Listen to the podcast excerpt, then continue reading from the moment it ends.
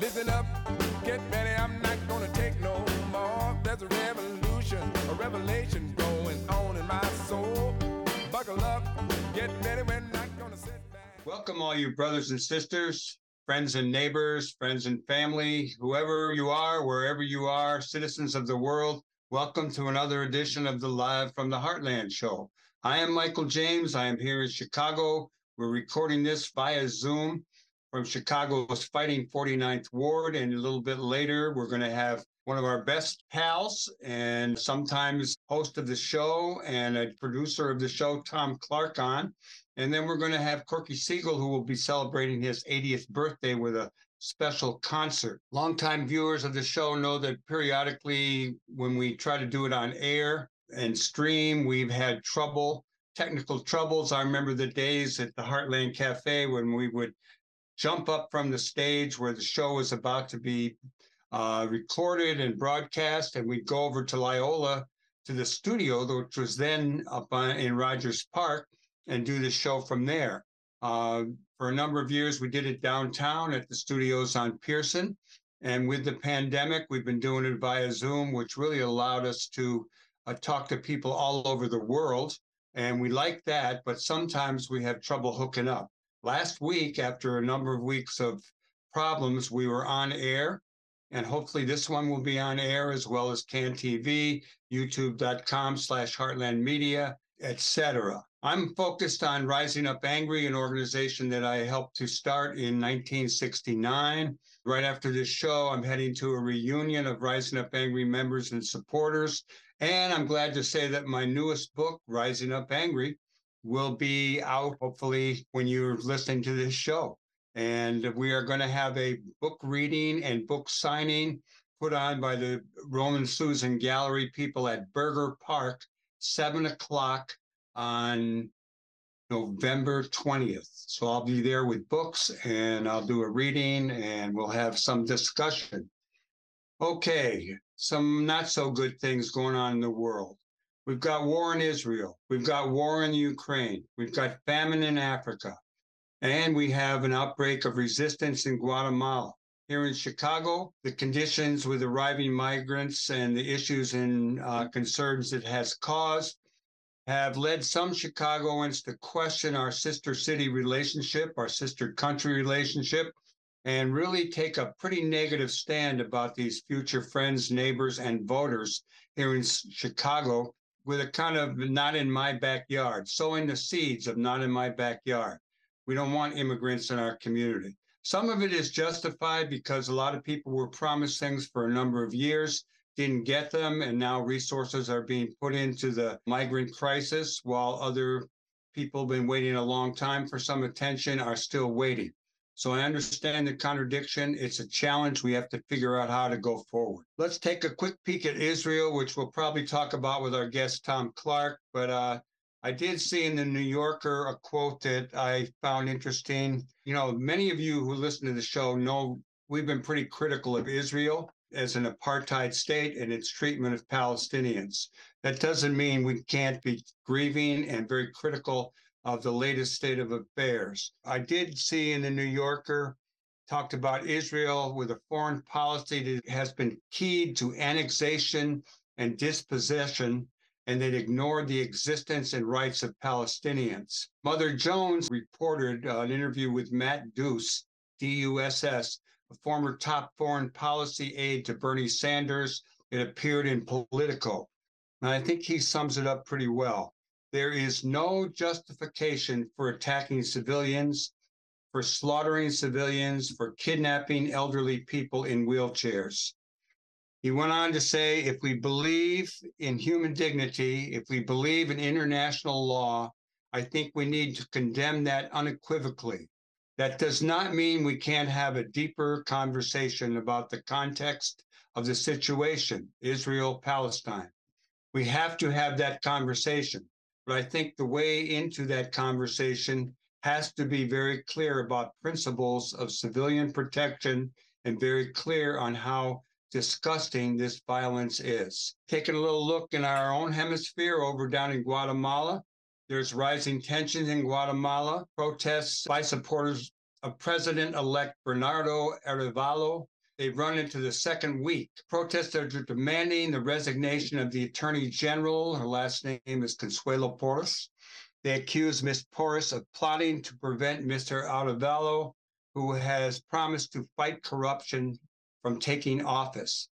Some of the protests just turned violent after a week of peaceful protests, and it turns out that these are agent provocateurs, probably from the existing government, who threw stones and broke windows at a demonstration outside the National Palace of Culture in the capital, Guatemala City.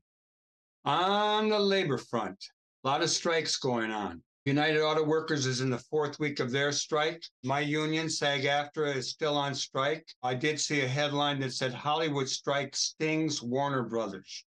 Profit outlook for the year trimmed by as much as $500 million. And here in Chicago, we're home base to Walgreens, well, a suburb. I saw this today. It said employees of two of the largest drugstore chains, that would be Walgreens and CVS, say harsh working conditions make it difficult to safely fill prescriptions, which could put the health of their customers at risk. Now they are demanding change by staging a series of walkouts across the country. And CNN reported that a coalition of unions representing thousands of Kaiser Permanente health workers have warned that they will walk off the job again next month if a deal is not reached with their employers. Taking a look at the U.S. Congress, not so good. On Wednesday, the Republicans put up Steve Scalise as their nominee for Speaker of the House. He will go up probably against Jim Jordan a little bit. I'm not sure how it's going to work, but the Republicans seem divided. And let's be really clear Jim Jordan knew about the plans that Trump had for January 6th. I mean, this guy is really, he's really terrible. You know, when he was an assistant coach in wrestling at Ohio State, uh, there was some kind of a, a little bit of a scandal around sexual harassment. And a number of, I think, five wrestlers went to him and reported on it. He denies all of it. So this is one evil guy that we're talking about having possibly be in line to the presidency. Okay, on the good front, Loyola University, our home base is WLUW 887, Loyola University's wonderful station. They're on pace right now to be totally solar at the university by 2025. They announced that the university has signed an agreement in partnership with Constellation to purchase power from a new solar project under development in Sangamon and Morgan counties in Illinois. That's a good one. We're happy about that. Also, good. Blackhawks won their home opener. The Bears won a week ago on Thursday, and we'll see how they do coming up again. And the Bulls are about to start playing some ball, and records were set in both the men's and women's marathon this past Sunday in Chicago. If you missed last week's show, we had Marilyn Katz on talking about teaching about Fred Hampton's life in Chicago public schools. We also talked a little bit about Israel before the current crisis in Palestine, Israel has broken out. And we also had Johnny Burgin, who is playing on the 21st at the Skokie Theater. And we talked to him in Japan. And both of those you can find at youtube.com slash heartland media. You can find them either solo or the whole show. I think that's going to be it for our little bit of opening banner. And we will be right back after a little musical break with our first guest, Thom Clark. All right, everybody, stay tuned here on the left end of your dial.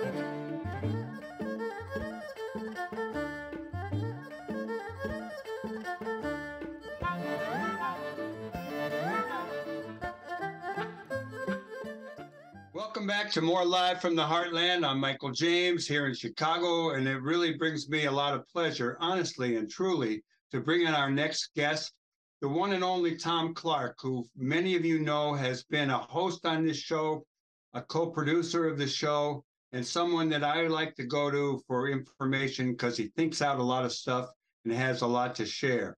And we've been talking about him coming on for a while He's involved in this race and equity project, which he'll tell us about.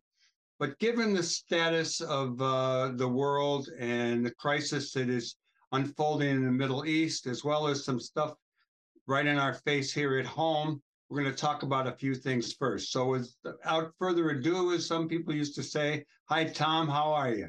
Good day to you, Michael. I'm doing fine. Thank you. Good to see you, brother. Well, we're going to talk about the Race and Equity Project, which you have been involved with and want to share about.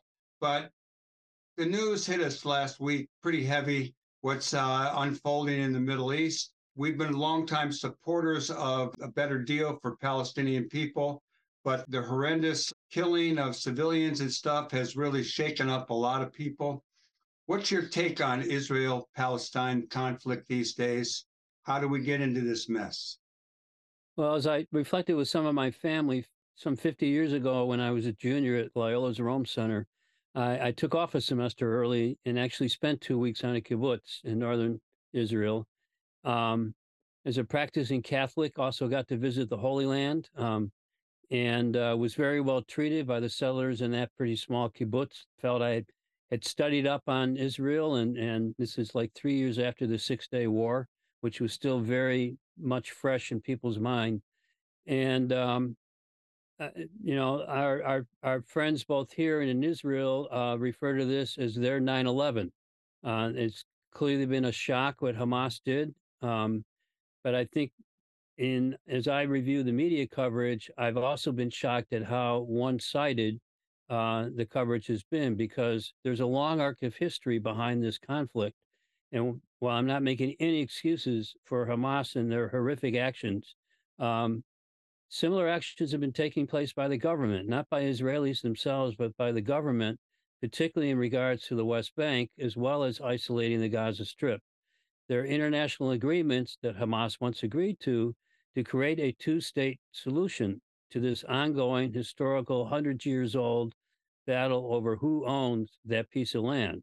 And the fact is, many faiths have a legitimate hold on that piece of land, as well as the Dome of the Rock itself, which has been the probably immediate cause, along with the actions of the current government for this current conflict. And I don't know how we're going to get out of it because now there are massive civilian casualties happening uh, across the Gaza uh, across the Gaza Strip um, in the name of retaliation. And I don't think retaliation ever gets us very far. And certainly civilians get caught up in it uh, whatever side they might have been on, they're not combatants. Um, UN today uh, uh, suggested that Israel has already committed some war crimes in the cutting off electricity, food, and medicine for hospitals that were already poorly supplied because of the de facto blockade of the Gaza Strip for many years now. So I find myself thinking about the ongoing conflict um, in Northern Ireland, which everyone thought was irresolvable with the IRA killing British soldiers and and vice versa. And yet a Good Friday Accord was finally negotiated there thanks to President Clinton and his agent George Mitchell. And I guess I'll leave with a rhetorical. I don't know who our George Mitchell is going to be today to help resolve this because uh, the the sides seem to be pretty well entrenched, uh, both within that land itself as well as uh, our our government's response. Um, the European Union's response seems to be a little more split in terms of recognizing the rights of Palestinians to survive. And I just think the next few days and weeks are going to be very brutal for both sides because I don't see anyone quite giving in and ready to shake a hand of peace, which is really what is called for right now. You know, I, I think it's going to be a setback uh, for uh, a better deal for Palestinians. I mean, I think that that was sort of on the horizon. Things were moving in a good direction. Uh, I think that that's really on the back burner right now. I did at the beginning of the show read a quote from uh, Matt Duss, D U S S, who was a political aide to Bernie Sanders, where at the end he said, um, he really talked, he says, that does not mean we can't have a deeper conversation about the context of the situation, Israel Palestine. We have to have that conversation. But I think the way into that conversation has to be very clear about principles of civilian protection and very clear on how disgusting this violence is. I, I couldn't agree more. A, a short story. Um, I was so incensed at what I saw as one sided coverage on the initial Saturday night coverage on WGN, which I watch all the time. I wrote the reporter and, and, and explained my position, my history, uh, my uh, general knowledge of what's going on on both sides. And she actually wrote back and thanked me for my comments and apologized for not deliberately showing bias, but in the moment of, of deadline reporting, didn't know much about the other side. And so I have fed her information since from our colleague Marilyn Katz, who you had on last week, and, and others, uh, Ray Hanania. And I don't know what she's going to do with that, but she again thanked me for each dispatch I sent her. And it just reminded me that particularly younger reporters covering this uh, have editors kind of framing the story for them and they may not know better about the history that you and I have lived with so long and have maybe studied a bit more than some people. And it's, you know, the, lesson I took from this is don't yell at the TV, do something about it. And um, I uh, yell at the TV a lot. but I think maybe we need to write letters more often and see what kind of a response we can get from the reporters and editors who are covering the news for us. Yeah, I'm not going to belabor it, but I, I I was kind of amazed at how the I think the news has even turned more to a totally pro-Israel stance, which I can understand given the uh, we learned more about the violence and how it came down. But initially, I found the only place I saw anything that even raised the historical issues was MSNBC, and I haven't seen much of that for the last few days. Well, I'm I'm afraid I agree with you, and and we'll see how uh, how much of a bigger stick uh, uh, story evolves over time. But I, I again recall 9 11, which is the illusion or the metaphor that many Israelis are using right now. Uh, there was tremendous anti Muslim uh, uh, sentiment right after that horrific act of terror. And, um, you know, I, I think that has dissipated over time, but it's not disappeared. We have a former president who began his election campaign uh, on the premise that we should get rid of all Muslims. Uh, and I'm not paraphrasing too much when I say that. So we have these tensions beyond just the land of Palestine and, and what the Israeli government might be doing about it right now, that we need to all be looking at how we move beyond that kind of conflict and disdain for other peoples and begin to represent basic humanity. Thom, I'm going to switch gears here because I'm sure we're going to be talking about the Middle East every show for a while. Um, let's bring it home to Chicago, where we we've long been a uh, a welcoming city. We've welcomed immigrants from all over the world. We've continued to do that. Um, but all of a sudden, we have uh, certain aldermen starting to question our sister city uh, relationship, our sister country relationship.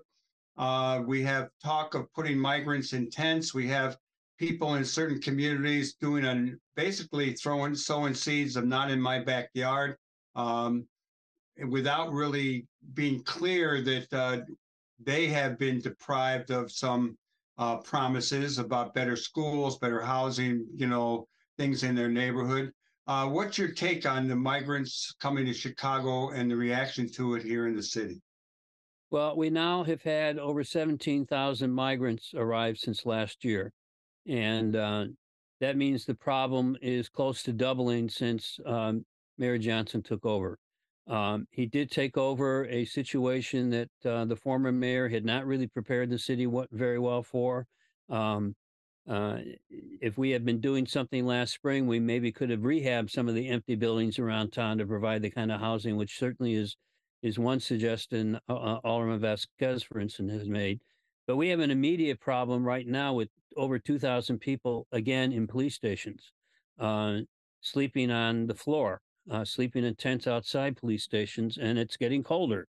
Um, I'm not even sure that they can get tents up that quick um, if that's the solution, which I don't particularly agree with, particularly with the company that got hired to do it. Um, and to be honest, I blame um, uh, the administration for being a little flat-footed, but also relying on the state that originally signed the contract with this firm that has a shady past, uh, by my estimation. So I think that uh, Brandon Johnson uh, has an almost insurmountable issue to overcome in a in a few short weeks before we start seeing freezing migrants out on the street. And that's not to count the, the existing homeless and other folks who are doubling up who aren't officially called homeless because the city clearly has a significant affordable housing issue that's exacerbated by the ever increasing uh, cost of rent and, for that matter, uh, home ownership, which is just spiraling. Uh, the mayor is making his budget statement as we speak today, and uh, we'll see how he's going to resolve uh, fulfilling some of the promises he made. Although I've been begun to hear a lot more talk about you can't solve everything in one year's budget. I have four to work with. Um, so I don't think uh, supporters of the mayor are going to be entirely happy with what they hear in his budget statement. He has a now five hundred million dollar deficit to to uh, to somehow fill in, and two hundred million of that is what the migrant crisis has cost the city so far. Totally unbudgeted, unprepared for, and it's not clear without further help from the state or the feds how we're going to fill that gap ultimately on the migrant issue, we this is a, a cry out for the need for comprehensive immigration reform, which we've been talking about for 10 or 20 years now. And that means some of these Republican governors need to sit down with the other side, which they don't seem to be capable of doing, and working out some compromise, uh, particularly on on uh, uh, work rules, to let the folks who came hundreds and thousands of miles for a better life to actually get to work and bolster our economy and earn enough money to buy more than a tent outside a police station. Let me ask you this. I, I heard someone uh, the other day talk about how 20,000 people came from Ukraine after the war started to Chicago. I haven't seen any of that talked about, but how that they got incorporated uh, if that number is true or even if it's smaller. But uh, we had a lot of people coming from the U- Ukraine. And I think that there probably is an established Ukrainian community that would have helped absorb that. Do you have any insight on that or any awareness around that?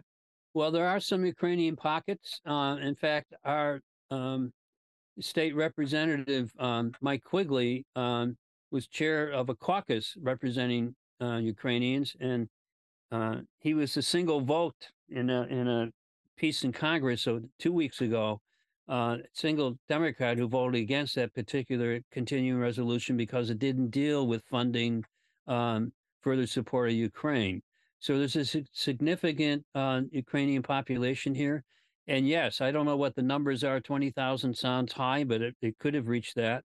But I know people who were doing one on one help uh, families of three or four supporting one family at a time to get settled. And that's wasn't just with Ukrainians, it was happening also with Afghanis and other uh, migrants, if you will, from other war torn areas. So our city, in fact, has had a history. And for those who don't want us to continue that kind of uh, welcoming city thing, it's it's not in our history. It's not really in our genome, I think, to reject folks who come to our shores of Lake Michigan to try to make a, a better life for themselves. Well, yeah, we're going to be watching this. I'm sure we'll be involved in some ways. I, um, I appreciate. I'll say that you know if your kids' uh, uh, soccer practice is taken away because a field house has been turned over to emergency migrant centers, why you're going to be upset. And it's hard for people, uh, parents in particular, in that particular situation, to maybe take the long view. But the city is hard pressed Um, I'm afraid they've been a little flat-footed so far in their moves to kind of cope with a unplanned crisis.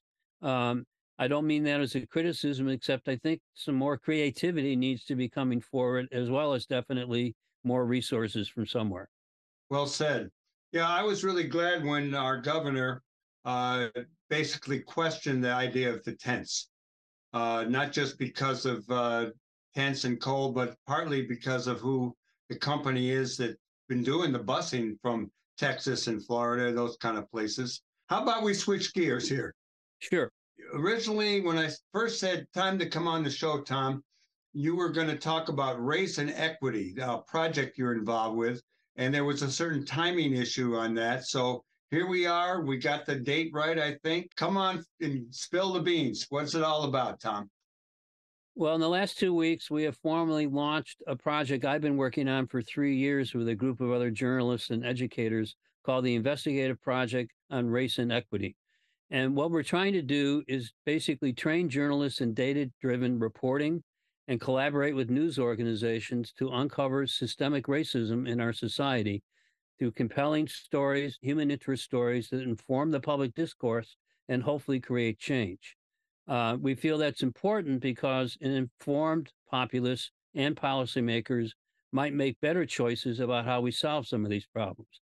And in this case, we released a report in conjunction with WBEZ Public Radio, uh, also appearing in the Chicago Sun Times, on 42 million records that the state has collected from police departments all around the state on traffic stops.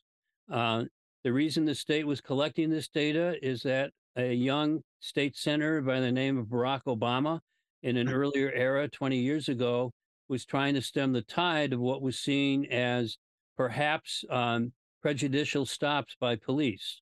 And um, what's happened in the meantime seems to indicate, uh, as a result of our reporters' uh, analysis, is that the problem really hasn't gone away. In fact, for black drivers, it's probably gotten worse. Um, the um, the particular findings show that stops involving black drivers top 30% of all traffic stops statewide. That's up from 17% in 2004. Um, that trend is disturbing, and um, we have tried to document what might be going on in order that we might be able to find a better solution to what seems to be a particular issue that befalls Black and Latino drivers around the state. This is not just a city of Chicago issue, although we probably have had time to do more particular analysis and the stories which are available at wbez.org or our own uh, race and equity project.org. Uh, we'll give you the links to find the three part series and another one coming along. It includes an interactive database where people can look up community by community what their particular statistics are. Again, to try to help not just Chicagoans, but communities around the state figure out if they have a problem and if so, what they need to do about it. Uh, why do you think that there have been more stops of Black and Latino drivers? Um, do we have uh, any indication of what it might be when we we have more attention being paid to you know people have they wear dash they have dash cameras they have cameras they wear there's much more oversight there's a lot of talk about it what do you think the causes of uh, the increase in these stops? Well, that would be conjecture on my part. Um, what the data shows is that there has been an increase in black drivers being stopped. Uh, what's interesting is that probable cause is supposed to be one reason for a traffic stop, but in in, in many cases, uh, even uh, non-moving violations, uh, when analyzed, show far more black drivers being stopped than you know a tail light is out or you have uh, jiggly dice in your in your windshield hanging from your rearview mirror, those are considered non-moving violations, but they seem to have prompted an increase in number of police stops, um, particularly if you're driving while black. You had said uh, something about stop and frisk being outlawed to me in, in a conversation. Does that relate in any way? Our report did not address that issue. Uh, it could be something that happens down the line as other reporters take a look at our data, or for that matter, other policymakers take a, a look at the results of our data. Um, the um, the fact is that even beyond the city limits, traffic stops are disproportionately affecting black drivers. Black drivers only make up 13% of overall drivers, but they make up 21% of all traffic stops throughout the state. Again, this is a statewide issue that we've identified. It's not just particular to Chicago. Um, I will leave it to the policymakers and, and legislators as well as the public uh, to to delve into this data further to figure out what some of the solutions might be. Thom, do you want to? Uh, do you have any more about the project on race and equity? You want to share where it's going, uh, what the plans are?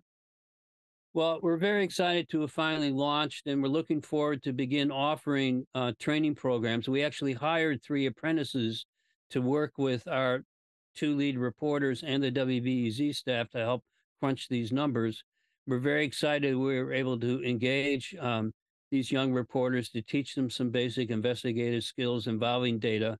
Um, we hope to be offering uh, further trainings uh, over the next couple of months.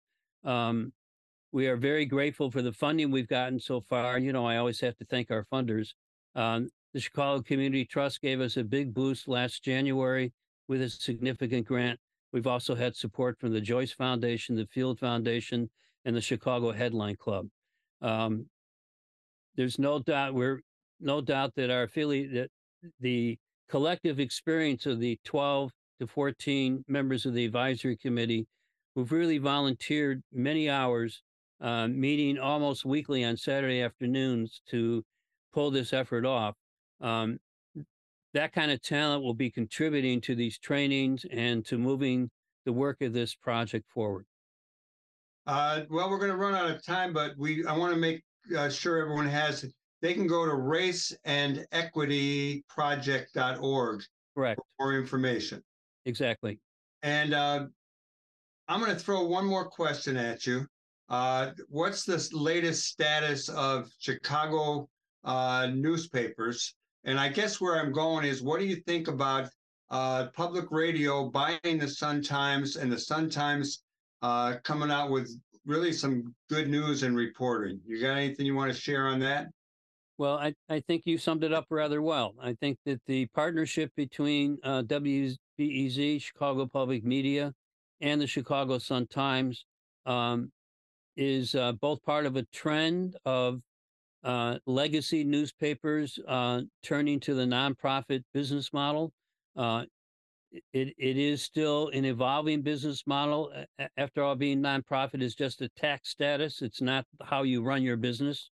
But I think uh, Chicago readers and viewers and listeners have been enriched by the partnership so far. I think it has helped both uh, those media outlets tremendously. And uh, to be honest, while um, the Tribune still produces some some good reports, um, I believe the Sun Times is the more important newspaper now if you want to follow local news. Uh, this has been good, Thom. Is there anything that you want that's not coming up on your mind you want to share, or you want to say you had enough of me today? I I've always enjoyed talking with you, Michael, and this again has been a very rich conversation. I look forward to listening to your next guest, Corky Siegel. I think is going to be celebrating a little bit of a birthday. Yeah, he's getting up there. He's going to try to catch up to me. I would invite people to check out raceandequityproject.org, the investigative project on race and equity, which you can also find on LinkedIn, on Facebook, and a little bit on that thing we used to call Twitter. Um, I'm looking forward to seeing you around the neighborhood, talking to you more, and know that you're always welcome to host uh, an edition of this show, and you can certainly help uh, write any of the script that you used to do all the time. Now I have to do it. Um, but I appreciate your help and your support. You're a wonderful guy. Take care, Michael. Right on. Everybody else, we're going to take a little musical break, and then we're coming back with the one and only Corky Siegel talking about a big event he's having, kind of in celebration of his own 80th birthday. Be right back. Stay tuned here on the left end of your dial. Un, dos, tres, cuatro.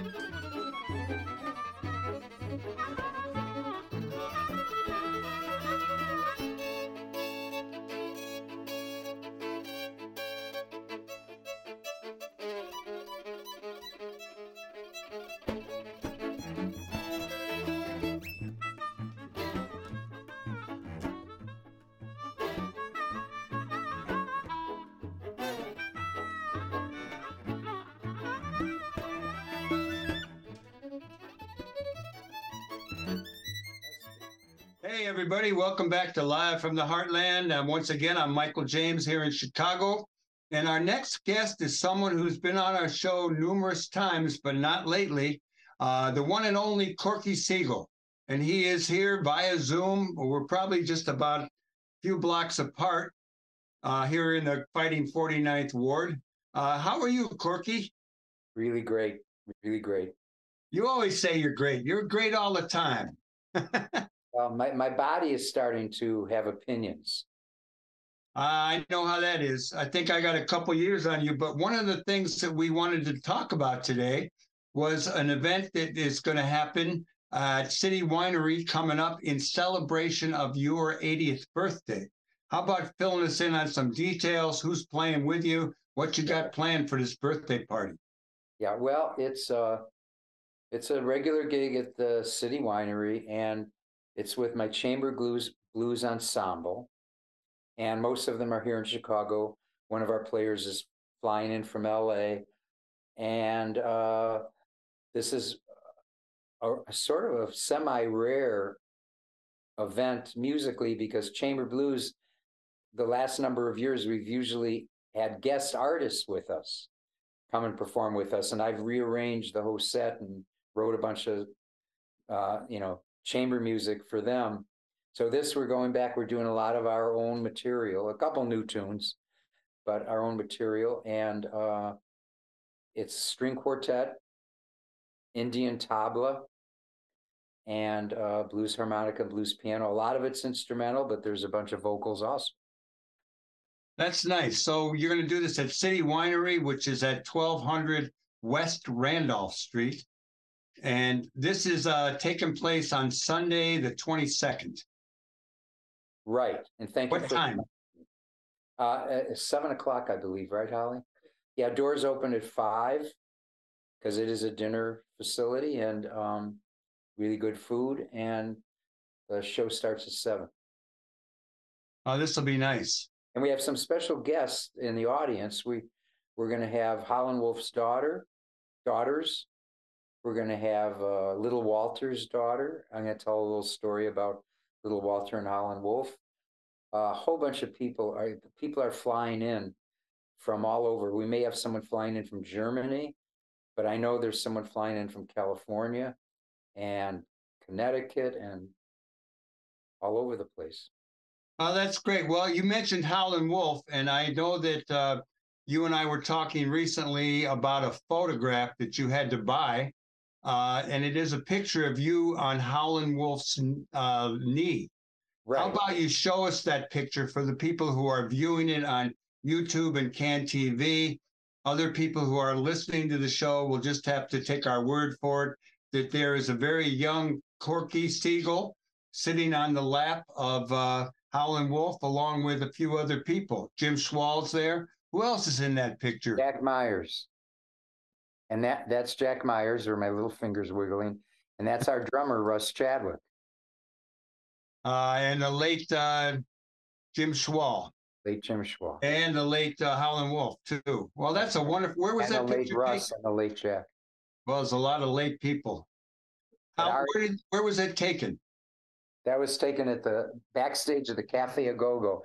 And my remember recollection of it was that it was taken with uh, uh, Clayton Thomas. What's his first name from the uh, Blood, Sweat, and Tears? I don't know it. Yeah, anyway, he was a lead singer with uh with the uh Blood, Sweat and Tears, and I remember him posing, telling me, "Oh, sit on his knee," and da da da, and he posed the whole thing. But the guy that actually has credit for taking the photo uh, is uh, Phil Ochs' brother.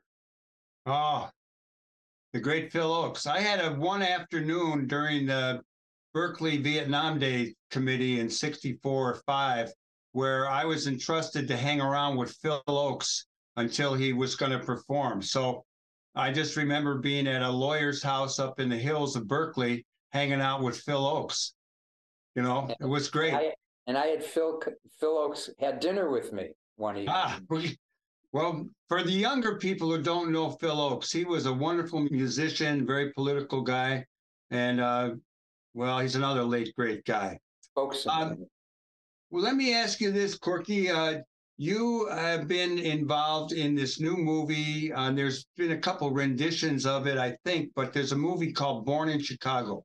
Yeah. And um, how about telling us a little bit about that movie? Sometimes I get it confused with uh, there was a movie about uh, Horn from the Heart or something that was a Paul Butterfield movie. Some of that overlaps. But Yeah. fill us in on the Born in Chicago flick. Yeah, so the Born in Chicago started out as completely a story about the young white kids in Chicago in the early 60s that fell in love with the blues and ended up being at the feet of the blues masters like Howlin' Wolf and Muddy Waters and Otis Spann and all those guys. And so I'm involved in that story because it involved just a handful of kids. You know, it was definitely Paul Butterfield and Mike Bloomfield, Nick Gravenites, Harvey Mandel, Barry Goldberg, uh, and see the Siegel Schwall band.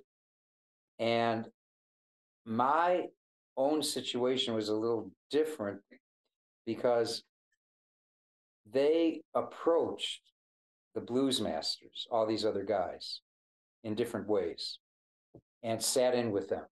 And I, I, that's not what happened with me. We never approached them. We were just, uh, Jim and I were looking for, Jim Schwall and I were looking for somewhere to play. We walked into this place on the south side of Chicago. And we, and the guy said, What are you doing here? And we said, Well, and we were the only white kids anywhere for miles around. And it was in the afternoon. And he said, Well, set up on the floor. The ladies are coming in this afternoon. You could play for them. So we sat up on the floor and we played, and he hired us immediately. And we didn't, I didn't know this. And then he hired us a bass player and a drummer and asked us to play every Thursday night from nine at night to four in the morning. And it was on 43rd and Vincennes. And it ended up being the hangout for all these blues players. So here, here I am listening to my albums and listening to Howlin' Wolf flying out of the grooves of my album and Muddy Waters and all those guys.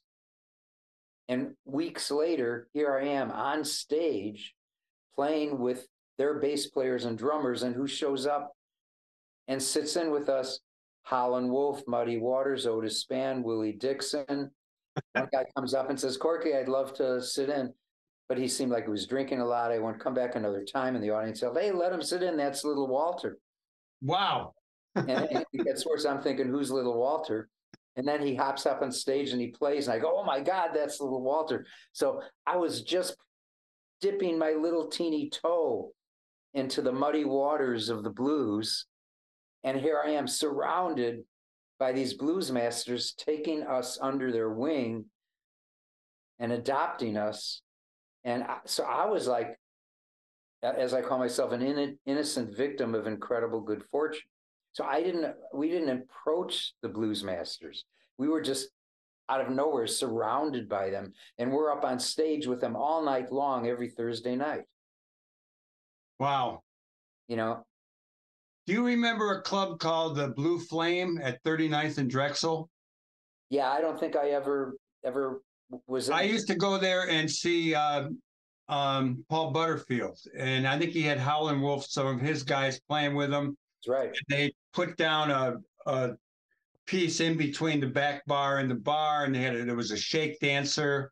Uh, it was quite a scene, but I was like the me and whoever I was with were the only white kids there. Right. It was a pretty special time, I got to say.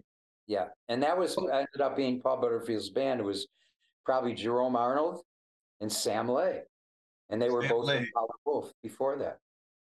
Well, the Born in Chicago movie is really good. I don't know if it's shown anywhere, but can people get it? Is it available?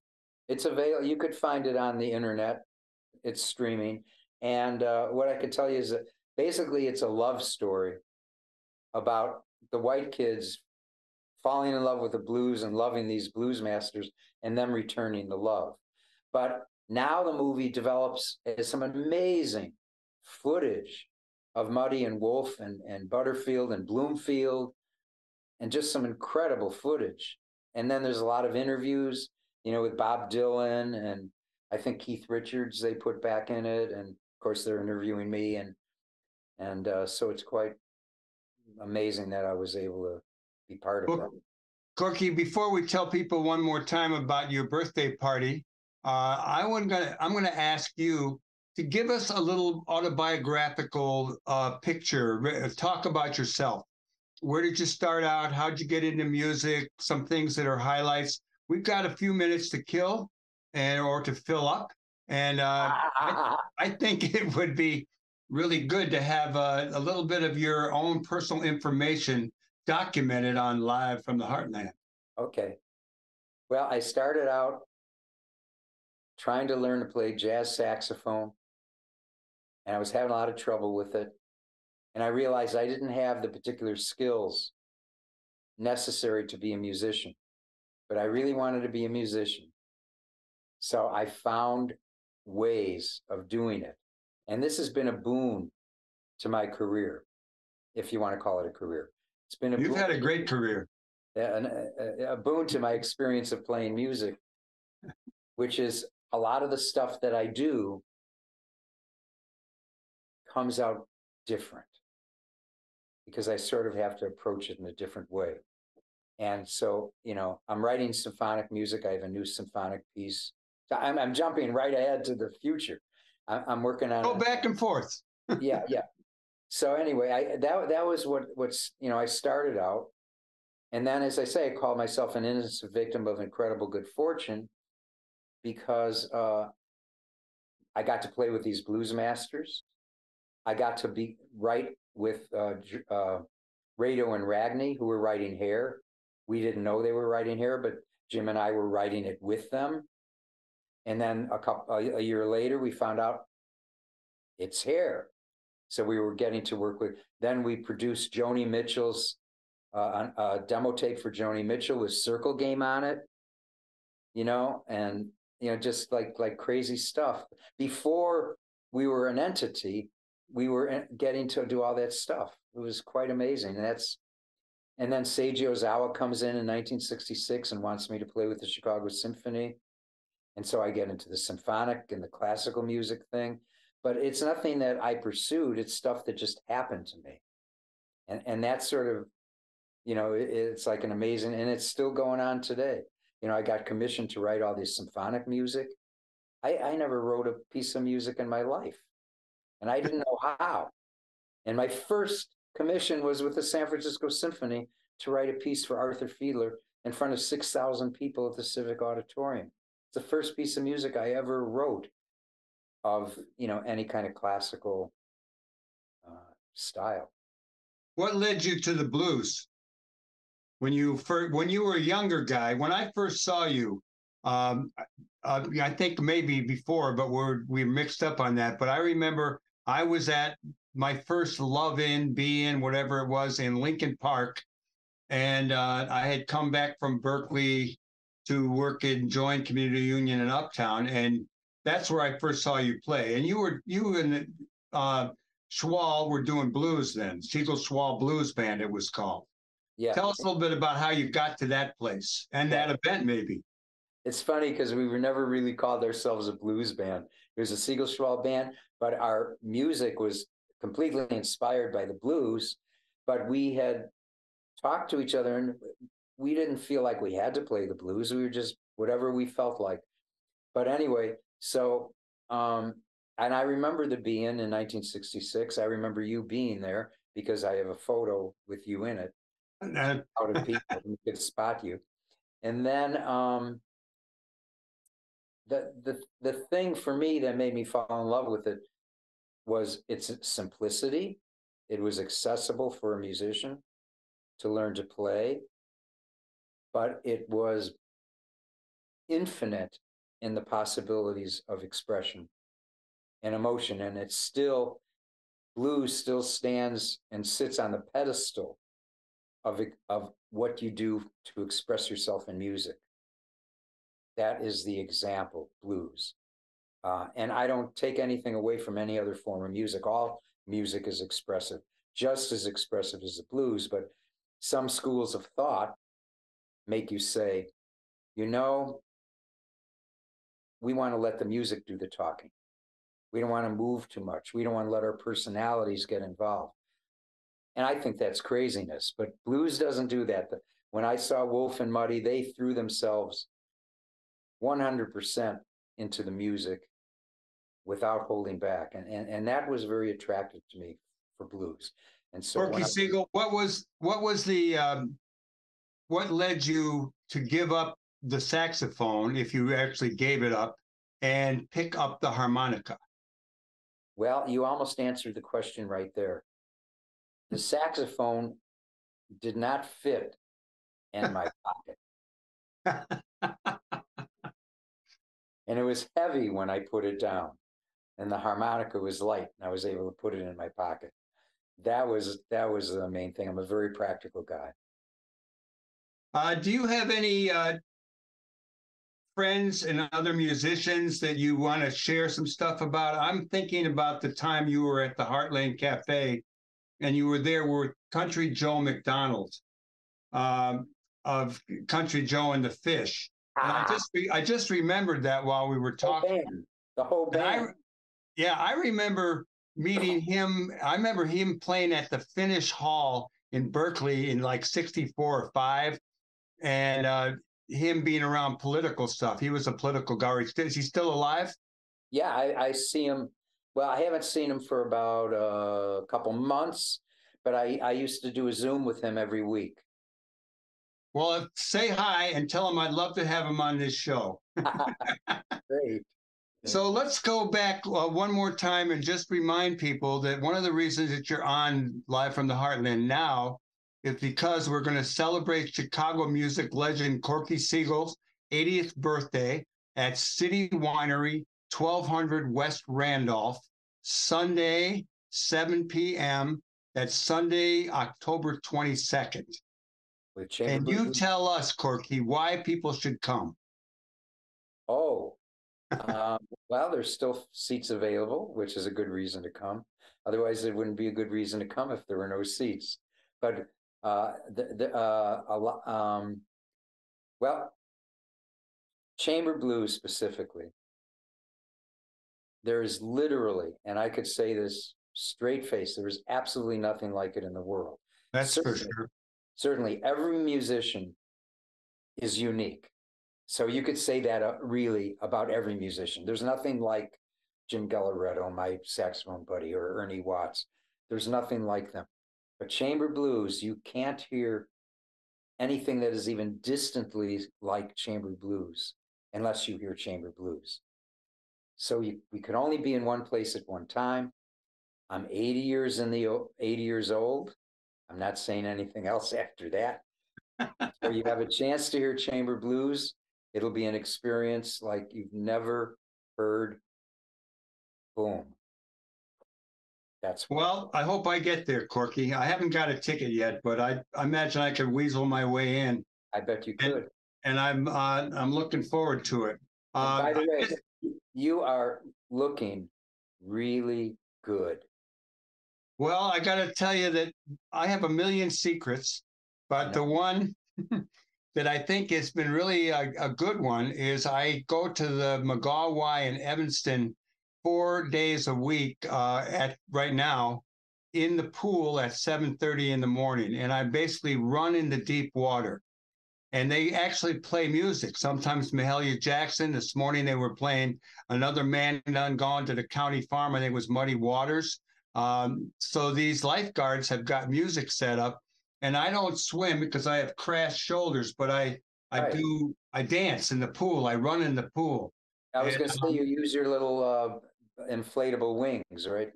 Well, I don't use those. I just I, I got enough on me to float a little bit. So I got goggles. I'm underwater. You look pretty good yourself. So it's enough of this uh, mutual admiration stuff going on.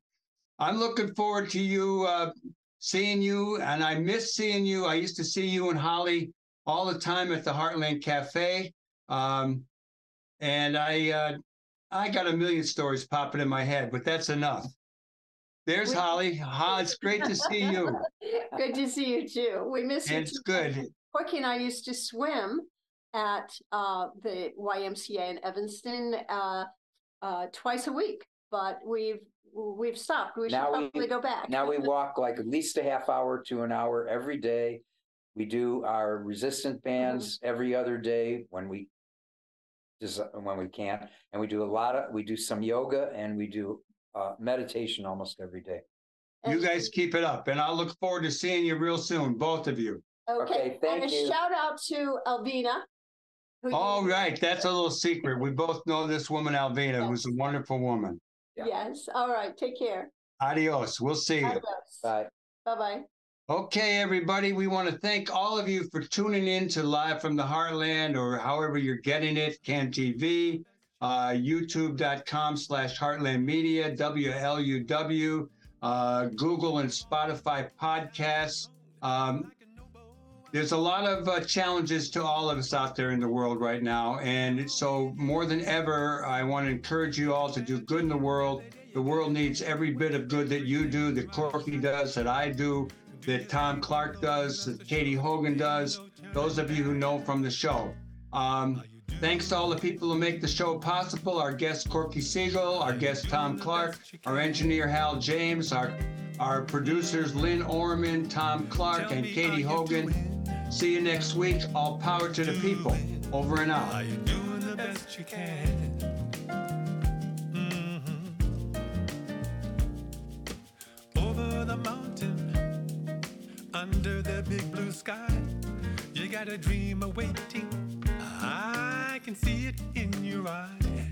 It may not come easy, but you know you've got a friend.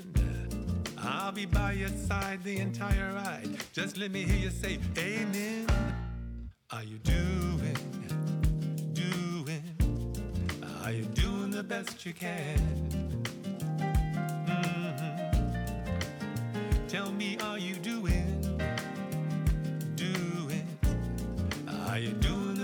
you can? Mhm. Tout donne, est-ce que tu donnes le meilleur de toi-même? parce que tu l'aimes. Tu donnes, est-ce que tu donnes le meilleur de toi-même?